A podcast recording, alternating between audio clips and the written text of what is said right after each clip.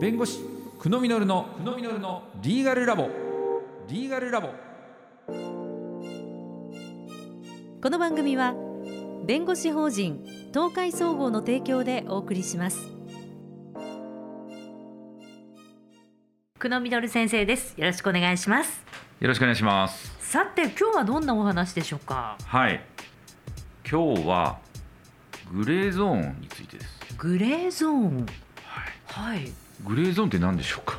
曖昧なっていうことですよね。そうですね、ええ。え白か黒かはっきりつかねえぞと、はい。ええ。グレーだぞと。正しいのか間違ってるのか、ええよくわからないよっていうことをグレーゾーンと言いますよね。はい。はい、これ法律の世界にはグレーゾーンってありますか？えー、あっちゃまずいですよね。まずいと思いますよね。はいただえ法律にもグレーゾーンって実はいっぱいあるんですよ。ええ。ー、どういうことですか？はい。例えば何かやろうとするときに、えーこれ規制に当たるのかどうかな。法律の文言だけじゃうん。どっちか分かんないぞっていうことがあるってことなんですね。ははい。えーそういったグレーゾーンの、えー新規事業をやろうとする企業これ大変なんですよ。お金をかけて新規事業をやると。でただこれが法律に違反してるよっていうことだとはい。どうします？お金かけたくないんじゃないですか。そうですよね。やってもうん。ね、もう何億円かの新規事業をねやろうとしても、ええ。後で規制だったって言われちゃったら困っちゃいます。はい。そういった、えー規制のグレーゾーンというのを解消するという制度がございます。はいはい。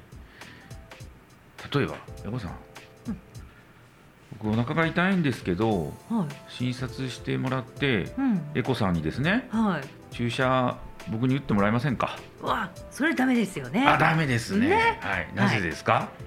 お医者さんじゃないからですねそうです。はい。はいお医者さんじゃないからダメですね。はいじゃあ私のちょっと寝つきが悪いんでうん。睡眠改善をしたいんですよ。ほうほうほう。エコさん分析していただけないかな。わあこれえー、ぶえー、早く寝てくださいとかそういうこと？いやでもそれもちょっとそうですよね。うん。指導するってなると、はいはいはい、はい。とかこの薬がいいよとか言っちゃうのはうん。おそらくだうん。な目るほどなですよねるほど。はい。えこれねそういうとこまで行くと、えー医業に当たるんじゃないかっていったところがグレーゾーンだったんですねはいえー実はこれとある企業の例なんですね。はい、はい。睡眠のコンサル、うんアドバイスをした商品を売りたいという寝具メーカーがあったんです。はいはい。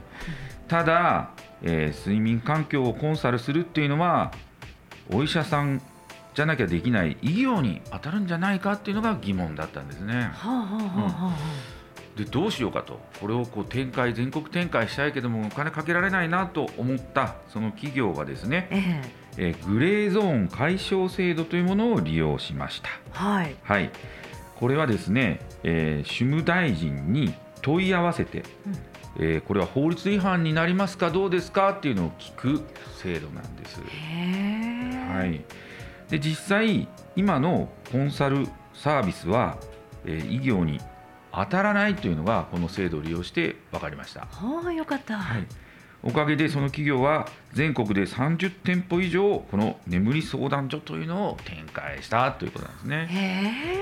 はい、これあのこの制度の画期的なところは、はい、えー一つの省庁に問い合わせをするとうん、何個かの省庁に問い合わせて回答が返ってくるっていうのが画期的なんです。はあ。はい、何個もやらなきゃいけないと大変なのでそうですね。それが一箇所でできてしまうというのが非常に画期的なものだと言われております。はい。はい。えーこういったようにですね新規事業をやるときに規制に当たるかどうかグレーだなと思ったら、うんこのグレーゾーン解消制度をご利用いただくといいかなと思います。はい、あるんですね、そういうのがね。いやそうなんです。これもあのうん。新しい制度ですね、まあ、今まではおそらくそのグレーゾーンだなっていうところを狙ってわざわざビジネスをしてた方々もいらっしゃったかもしれないですけども。